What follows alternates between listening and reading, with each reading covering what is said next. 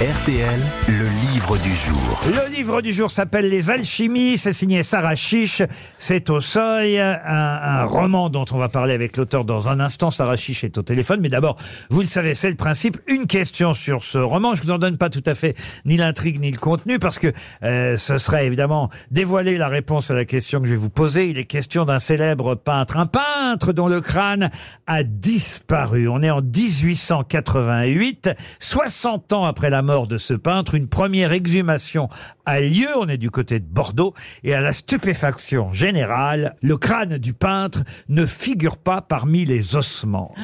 De quel peintre s'agit-il Pas Monet Monet, non. Un Peintre français. impressionniste, un impressionniste français. Comment vous dites Peintre français Un peintre français, non. Ah, Ah. italien Italien, non. C'est- Anglais, anglais. Anglais, non. On est donc en 1888. espagnol. Il est mort 60 ans plus tôt, vous dites Un espagnol. Un Goya. Et c'est C'est Goya. Goya.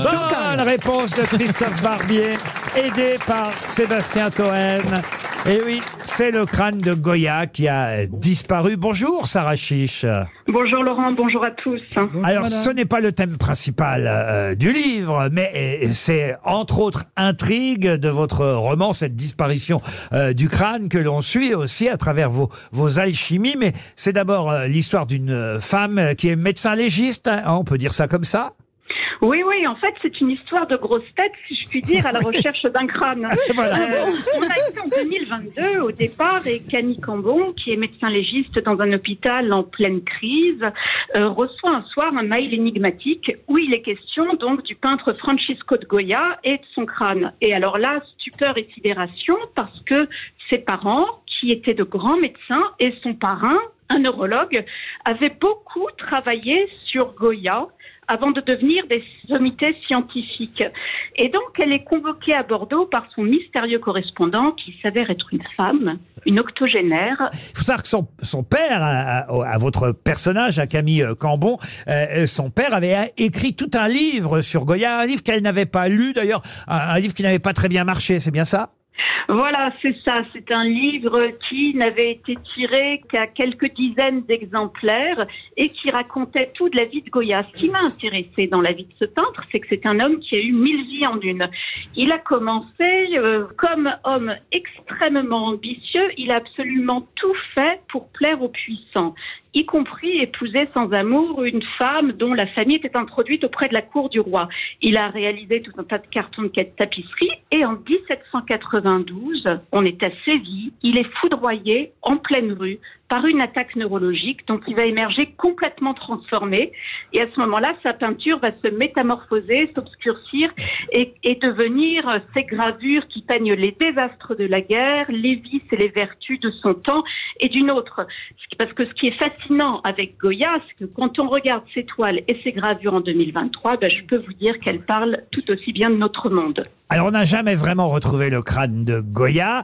Évidemment, il y a deux recherches à travers ce livre. La recherche du crâne, mais aussi la recherche de l'histoire de la famille de cette médecin euh, légiste. Il y a un passage assez amusant où elle explique, euh, cette femme qui travaille à l'Institut médico-légal, en quelque sorte, hein, elle, explique, bah, moi, contrairement à mes collègues en cancérologie, jamais je ne pouvais prédire il vous reste six mois.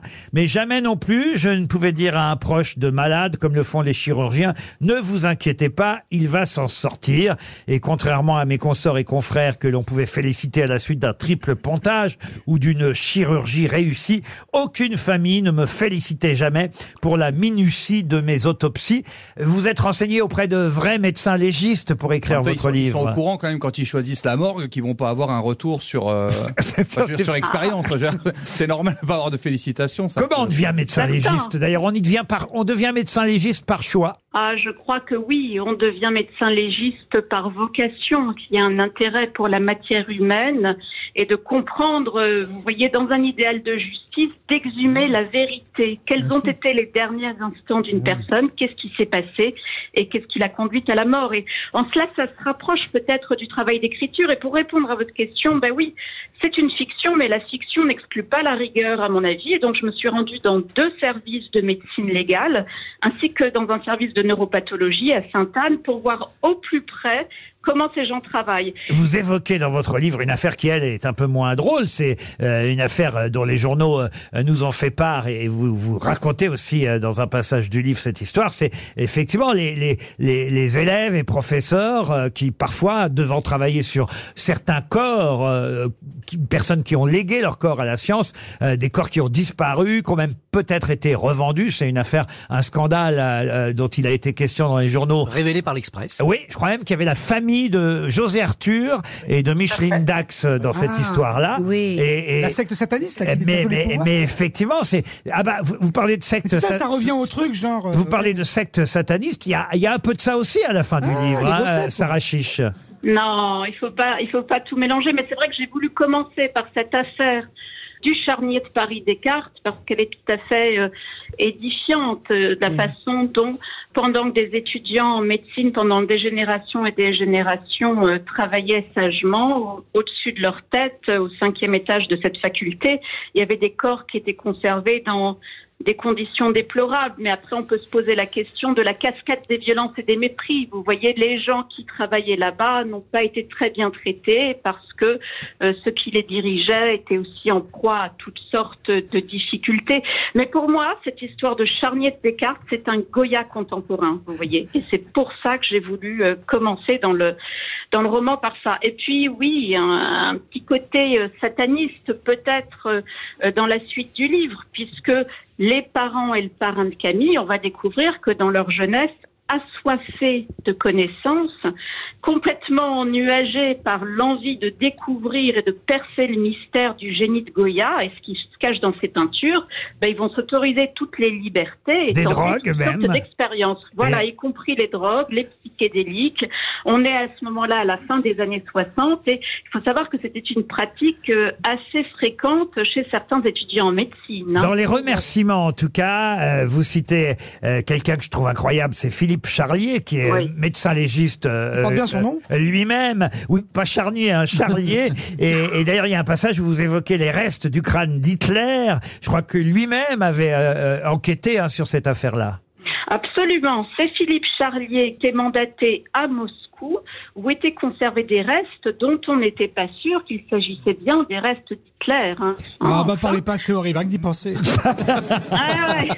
Tout ça, tout ça est en tout cas passionnant à, à la recherche euh, évidemment euh, de, du passé familial et du crâne de Goya. Ça s'appelle Les Alchimies. C'est signé Sarah Chiche.